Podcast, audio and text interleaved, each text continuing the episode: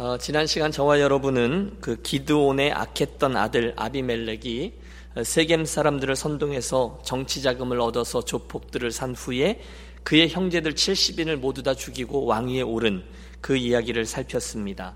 그리고 그 살육의 현장에서 용케 혼자 어, 빠져나와 어, 도망했던 요담이라는 아들이 어, 저산 꼭대기에 올라가서 가시나무의 우화를 통해서 외쳤던 교훈들을 우리 함께 들었습니다.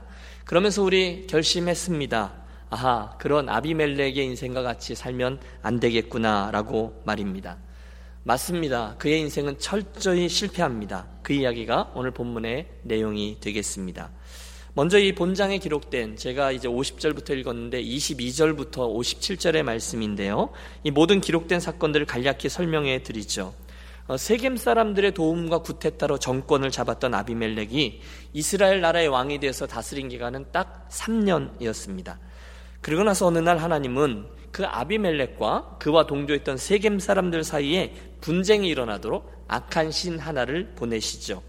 그러자 그토록 동양 사람이라고 어? 우리가 남이가 이런 버전으로 악한 일에 동조했던 그들 간에 다툼이 일어났어요. 서로 해하기 시작했고 특히 가일이라는 사람이 세겜 사람들을 충동질해서 이 아비멜렉과 정면으로 대항합니다. 그 결과 아비멜렉은 전에 자기를 도와 왕이 되게 했던 이 세겜 사람들을 학살하죠. 세겜 사람들이 어, 죄값을 치른 것입니다. 전에 그 70명의 기도원의 아들들을 학살하는데 도움을 주었던 그 일 때문인 거죠. 그리고 나서 이번에는 언제나 승승장구할 것 같았던 그 아비멜렉 또한 오늘 우리가 대했던 말씀처럼 한 여인이 높은 곳에서 던진 그 맷돌 윗짝으로 인해서 두개골이 깨져서 죽는 비참한 최후를 맞습니다. 하나님의 심판이 악한 일에 동조했던 양쪽을 모두 다 심판한 것이죠. 그래서 이 저녁에는 우리가 이 세겜 사람들과 또 이 아비멜렉 이 모두 망하는 과정을 지켜보면서 우리에게 주시는 하늘의 지혜를 함께 듣고 배워 보겠습니다. 그래서 나온 제목이 아비멜렉의 허탄한 죽음입니다. 본 사건에서 우리는 가장 먼저 이 모든 일들의 주권자가 누구인지를 다시 한번 기억하고 시작하려 합니다. 그동안 우리가 사사기를 강해하면서 반복하여 강조했던 어, 것이 있었습니다. 우리 사사기의 진정한 주인공이 누구였는가라는 거예요. 여러분 누가 진정한 주인공이셨습니까? 네, 하나님이죠. 여러분, 제, 저를 공포의 무한 반복이라 불러주세요. 하나님이십니다. 그분이 주인공이십니다. 사사의 역사 내내 수많은 사람들의 흥망성쇠 가운데 진정한 주권자로 일하셨던 분은 단 한 분, 여호와 하나님이셨어요. 오늘도 본문은 그 친하게 지냈던 아비멜렉과 세겜 사람들이 어떻게 틀어지고 어떻게 서로를 해하였는지 그 와중에 하나님의 심판이 어떻게 그들에게 임했는지를 잘 기록해 주고 있습니다. 오늘 여러분 앞쪽을 펼쳐주시면 23절에는 아주 재미있는 표현이 하나 나옵니다. 23절입니다.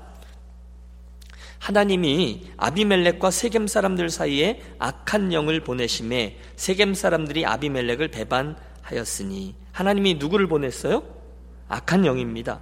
우리는 성경 이곳저곳에서 우리 하나님의 주권이 심지어 이 악한 영, 사탄의 세계까지도 미친다는 것을 지켜보았습니다.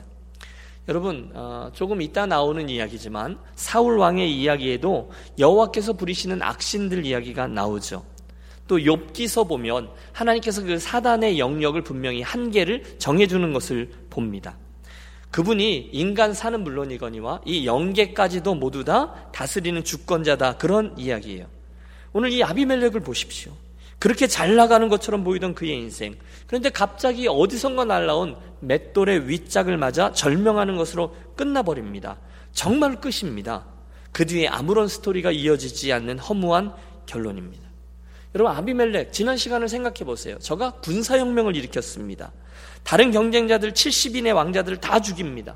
실제로 이스라엘의 실세가 되었습니다. 하지만 그 3년간의 영욕은 욕심, 탐욕, 허영을 지나 결국은 허망함에 이르게 되고 말죠. 여러분 제가 이 아비멜렉이 열심히 살지 않았던 사람입니다. 이런 얘기를 하는 게 아니지 않습니까? 그는 치밀했던 사람입니다.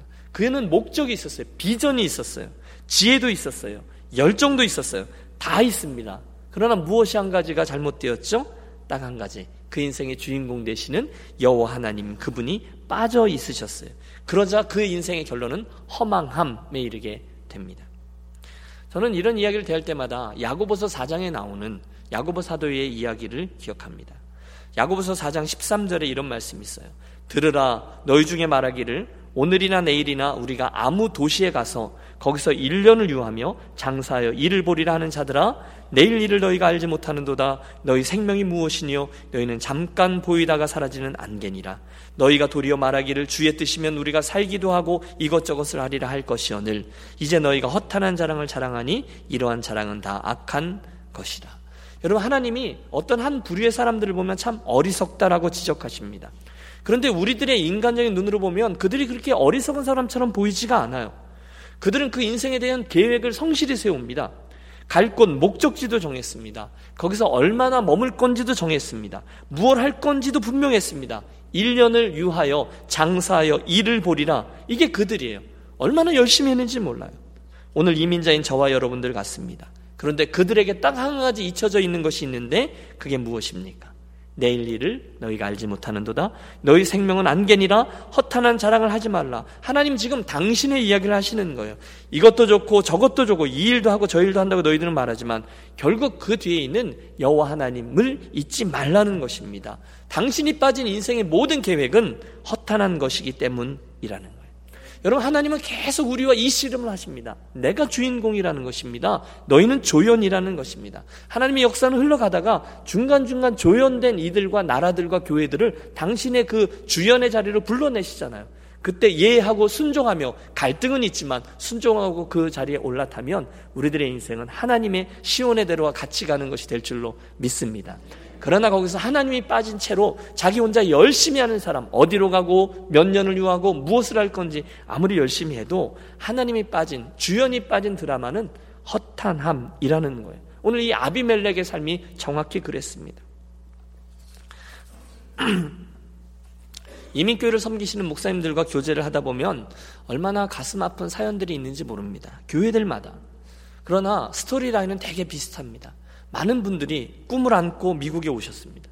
투잡 뛰고 뜨리잡 뛰고 아이들 정말 자기들끼리 크도록 내버려 두고 열심히 일하고 노력해서 10년, 20년 하나님의 은혜라고 이야기하죠. 젊음을 다 지불하고 이제 어느 정도 자리를 잡았는데 갑자기 참 안타까워요. 예기치 않는 병이 노크를 한다거나 사고를 만나신다거나 강도나 사기를 만나신다거나 가정에 큰 문제가 생긴다거나 그래서 자기가 인생의 아메리칸 드림이라고 생각하고 쌓아놓고 든든하게 세웠던 것들이 모두 다 완전히 잃어버리고 좌절에 빠지는 분들을 너무너무 자주 만나요.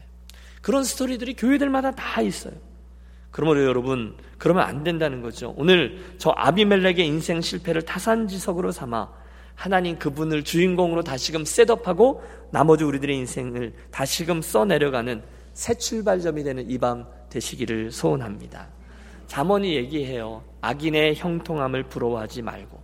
그런데 우리는 그 악인의 형통함을 보며 의아해 합니다. 부러워합니다. 사실 대신에 항상 여호와를 경외하라 정령이 내 장래가 있겠고 내 소망이 끊어지지 아니하리라. 악인의 형통함을 부러워하지 말라는 거예요.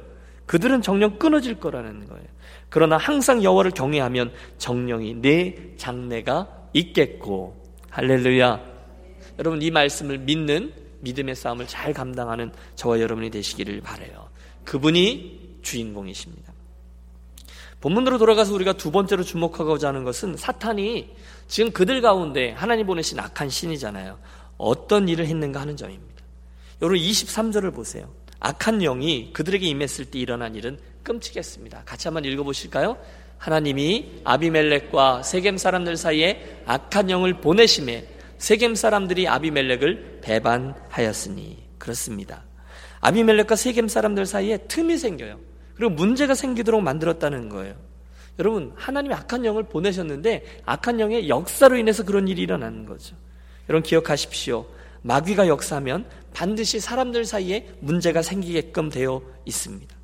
이 말은 거꾸로 우리가 살아가는 가운데 자꾸만 사람들 사이에 틈이 벌어지고 분열이 생기면 그 배후에는 틀림이 없습니다. 누가 있어요? 악한 영이 있다는 거예요. 사단이 자리하고 있다는 거예요. 여러분, 여기까지는 아직 죄가 아니에요. 그럴 수 있어요. 그렇죠?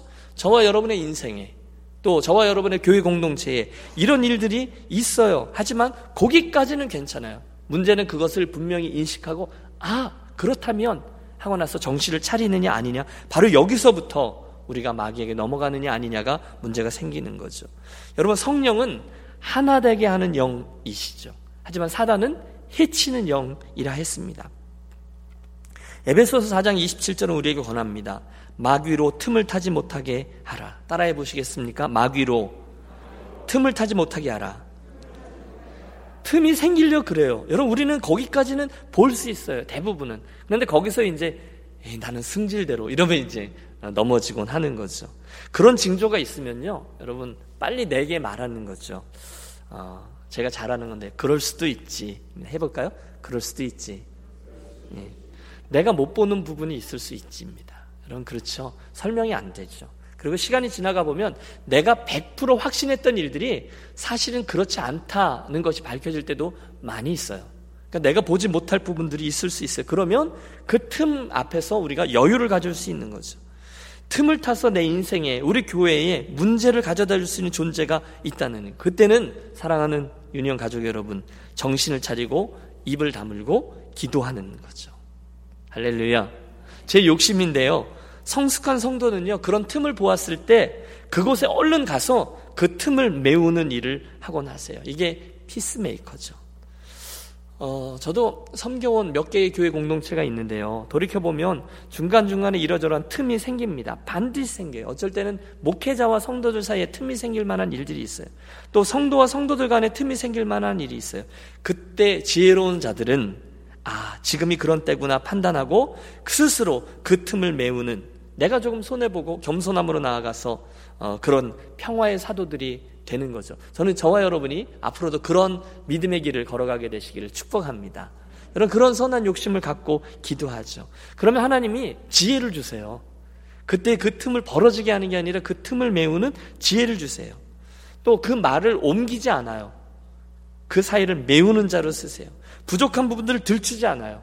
그 부족한 부분을 덮습니다. 그냥 내가 침을 꿀꺽 삼키고 덮죠. 그들이 믿음이 강한 자죠. 그들이 선배인 거죠.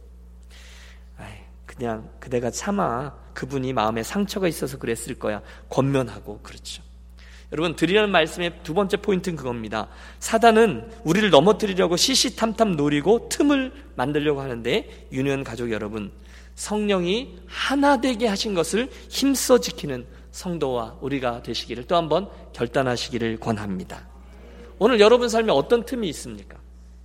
지금 이 말씀을 들을 때 머릿속에 떠오르는 틈이 있으세요? 나한테 서운하게 했던 사람 또는 그때 그 일. 혹시 여러분 저한테 서운하셨던 거 있으세요? 그 틈들이 있으면 여러분 저와 여러분이 대범하게 그 틈을 메우는 그런 분들이 되시길 바래요. 그게 마귀를 대적하는 거죠. 하지만 그 땅에서는 그러지 않았다는 거예요. 26절을 보세요. 그 갈등의 한 가운데 가알이라는 사람이 확 불을 지르는 거죠.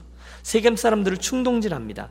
26절 에베스의 아들 가알이 그 형제와 더불어 세겜에 이르니 세겜 사람들이 그를 신뢰하니라 그들이 밭에 가서 포도를 거두어다가 밟아 짜서 연회를 베풀고 그들의 신당에 들어가서 먹고 마시며 아비멜렉을 저주하니 드디어 세겜 사람들에게서 아비멜렉에 대한 불만들이 터져 나오는 거예요.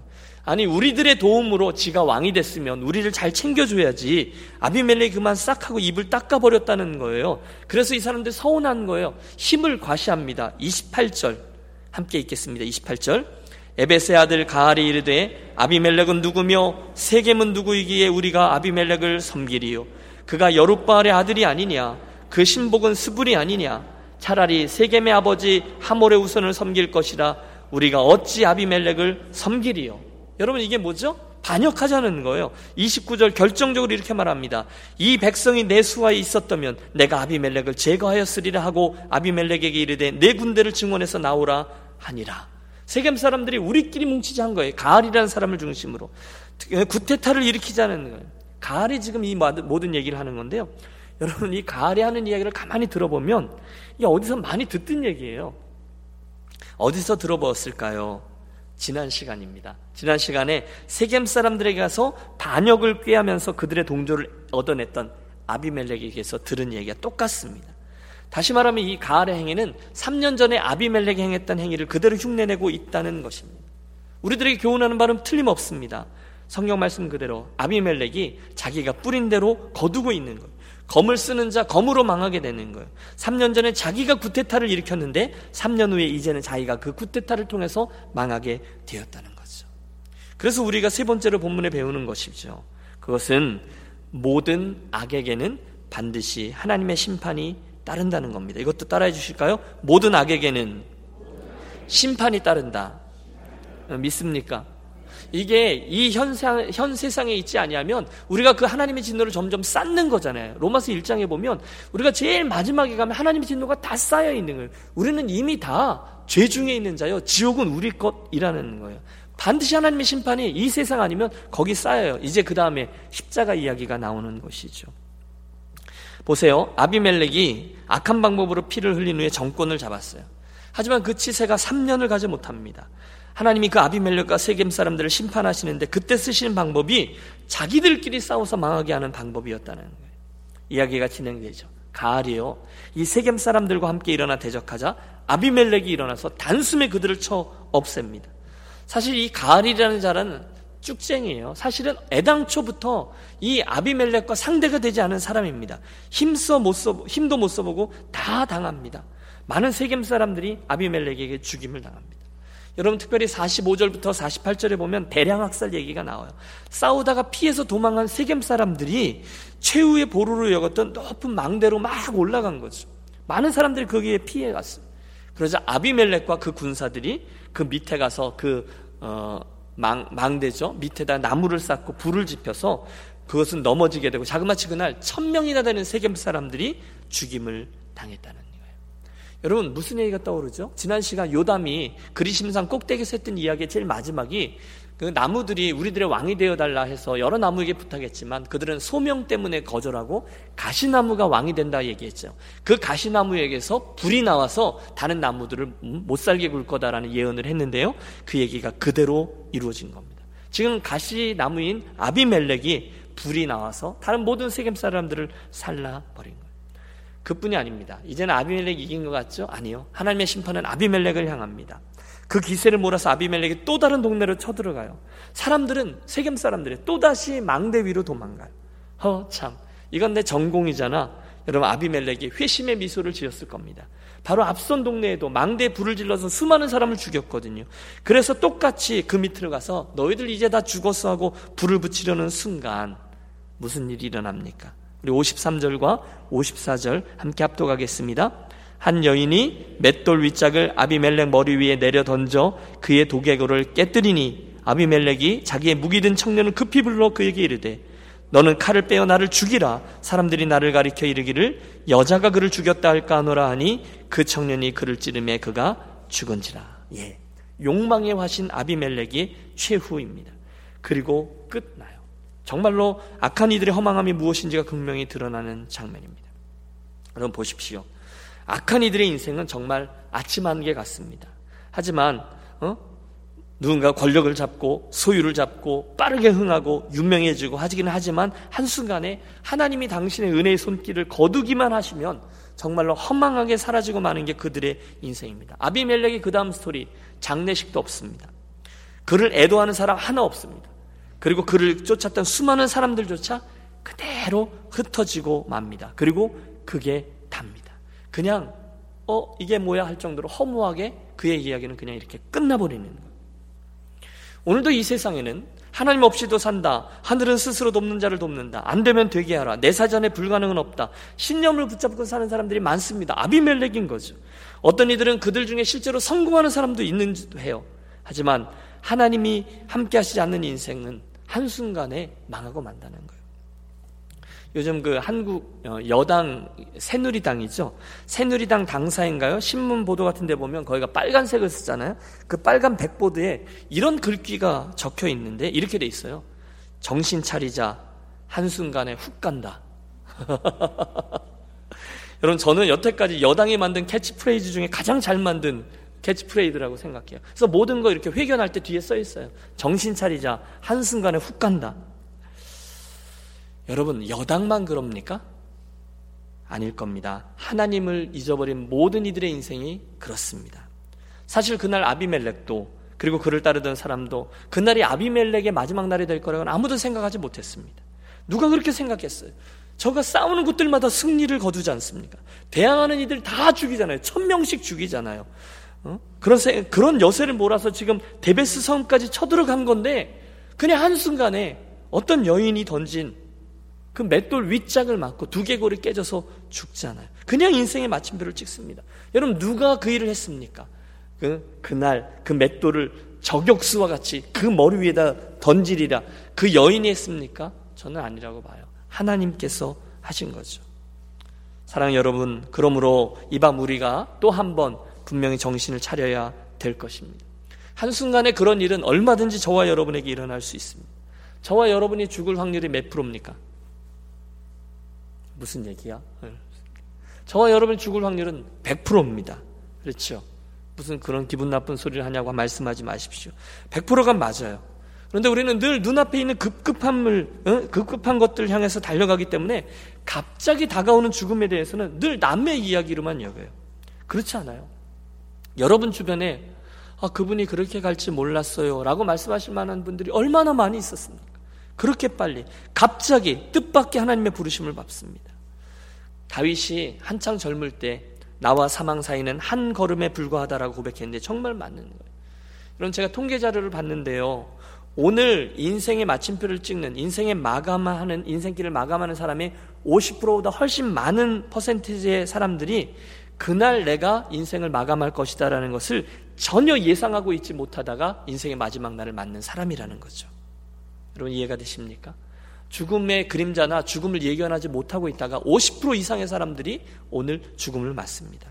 교통사고, 강도, 심장마비, 또 여러 각종 사고, 그들이 바로 그렇게 많은 사람들이라는 거예요. 나는 쉽게 생각해서 병원에 갔는데 밖으로 나오지 못한 분들이 수도 없어요. 각종 대형 사고를 보십시오. 자연재해를 보십시오. 몇 명, 아니 몇십, 음? 몇만 명, 몇천 명인 거죠. 그 많은 사람들이 하루아침에 마침표를 찍고 하나님 앞에 서게 되는 거예요. 따라서 오늘 저와 여러분이 이 아비멜렉의 삶에서 얻는 교훈은요, 그 마지막 순간을 준비하며 살자는 것입니다. 아비멜렉은 그날 자기 인생의 마침표를 찍을 거라고 절대로 생각하지 못했던 사람입니다. 우리는 종말 하면 요한계시록만 생각합니다. 하지만 사실은 오늘이 그날입니다. 매 시간마다 4,320명이 하나님 앞에 서고 있습니다. 저도 여러분도 얼마든지 그 사람이 될 수 있어요. 지금 이 시간에도 많은 분들이 혹시 저와 여러분도 이 이야기를 남의 이야기로 듣지만 분명히 대답하셔야만 합니다. 오늘 나는 주께서 그런 갑작스러운 부르심 앞에 부르심이 있다면 갈 준비가 되어 있는가? 여러분 죄송해요. 금요일날 저녁에 힘들게 함께 예배당 나왔는데 무슨 얘기를 하는 걸까요? 나는 주님께서 부르시면 갈 준비가 되어 있는가라는 것. 나는 무엇을 가지고 갈 것인가라는 거죠. 한국의 그 강문호 목사님이라는 분이 계신데 이분이 쓴 글들 중에 글을 잘 쓰시는데 아름다운 종말이라는 글이 있어요. 어, 그 글의 일부입니다. 저희 교회는 이분이 아마 감리교회를 섬기는 분이신데 아, 파나이 섬에 120개의 교회를 지었습니다. 그 여러 사연 중에 김수현 집사님의 이야기입니다. 제가 방송에서 300만 원이면 교회를 하나 지을 수 있다라고 이야기하자 병원에서는 위암 말기 치료를 받고 있던 그 김 집사님이 자기 어머니에게 이렇게 말했답니다. 엄마, 내가 위암 말기고 곧 죽는다는 것을 아는데 지금 죽으면 하나님께 보고 드릴 것이 없어. 내 치료비 남은 돈 중에 교회 하나 봉헌하고 하나님께 가서 교회 하나 짓고 왔습니다라고 보고 드리고 싶어. 김 집사님은 그날로 태어나고 목사님을 수소문한 후에 남은 치료비를 교회 건축원금으로 보내왔답니다. 그리고 파나이 섬 말리부 망고나무 밑에서 예배드리는 성도들이 그 돈으로 교회를 지었고 사연을 전해들은 그들은 교회 이름을 수연교회라고 부르며 영원히 기념하기로 했습니다. 이후에 3개월밖에 못 살자고 한 듯 김 집사님은 3년을 더 사셨습니다. 그리고 그 장례 비용을 전략해 교회를 하나 더 세우라고 유언하고 돌아가셨습니다. 그 글을 읽으면서 여러분 아주 흔한 스토리잖아요. 교회 공동체를 섬기던 어, 많은 사람들 중에 이 정도 간증들은 우리들에게 늘 있는 간증들이 아닌가 싶어요. 어, 300만 원 가지고 어, 섬나라니까 이렇게 나무로 짓는 교회당이겠죠. 어, 드리는 얘기는 다 그렇게 하자 이런 의미가 아닙니다. 그분이 그 인생의 마지막 순간에 고민하고 결정했던 그 부분, 내가 하나님 앞에 곧 서게 될 것인데 그때 내가 하나님 앞에 무엇을 내놓고 설명드릴 수 있을까? 이야기가 오늘 저와 여러분의 이 밤 도전이 되셨으면 좋겠습니다. 오늘 본문은 이 모든 이야기를 이렇게 평가하며 맞춰집니다. 56절. 아비멜렉이 그의 형제 70명을 죽여 자기 아버지에게 행한 악행을 하나님이 이같이 갚으셨고 여러분 보십니까? 세겜 사람들에게 어떻게 갚았는지를 보셨죠. 아비멜렉에게 어떻게 갚았는지를 보셨죠. 또 세겜 사람들의 모든 악행을 하나님이 그들 머리에 갚으셨으니 여룻바알의 아들 요담의 저주가 그들에게 응하니라. 맨 처음에 이 아비멜렉이 세겜 사람들을 찾아가서 악을 꾀었을 때부터 이 일은 안 된 것입니다. 잘못된 것입니다. 아비멜렉도 그러면 안 되고 세겜 사람들도 그러면 안 되었어요. 그러나 그들은 악을 택합니다. 그리고 그 결과가 오늘 그 세겜 사람들과 아비멜렉 모두에게 내린 하나님의 징벌로 임하였습니다. 사람이 무엇을 심든지 그대로 거두리라. 육체를 위하여 심는 자는 육체로부터 썩어질 것을 거두고 성령을 위하여 심는 자는 성령으로부터 영생을 거두리라. 아멘. 여러분 우리는 솔직히 말씀드리죠. 우리는 눈앞에 일어나는 모든 일들과 매일매일 감당해야 되는 일들 때문에 이 말씀들이 얼른 가까이 안 다가올 때가 많아요. 육체로부터 어, 썩어질 것을 거둔다는 거죠. 육체를 위해 심는 자는. 하지만 우리는 다 먹고 살자고 하는 건 아니야. 이렇게 얘기할 수 있어요. 그러나 성령을 위해서 심는 자는 성령으로 영생을 거두리라. 이 말씀을 정말로 믿느냐는 거예요. 여러분 사사기 9장에 나오는 이 아비멜렉의 사람이 아비멜렉의 사람은요. 처음을 보세요. 진도가 너무너무 잘 나갔습니다. 자기 소원대로 악한 꾀를 깨었고 세겜 사람들이 얼른 자기 꾀에 넘어와 주었고 돈을 모아 주었고 정치 깡패를 고용해서 어? 자기의 그 경쟁자들을 다 70명을 죽이고 자기가 기도원의 뒤를 이어서 왕이 되었어요. 브레이크가 없어요. 욕망의 화신입니다. 하지만 결국 맷돌과 함께 그 인생을 마감합니다. 한순간에 훅 간 것입니다. 그러므로 이 저녁에 저는 어, 저와 여러분에게 이렇게 결론을 내리고 싶습니다. 우리들 삶의 속도를 다시 한번 조절해 보시기를 권합니다.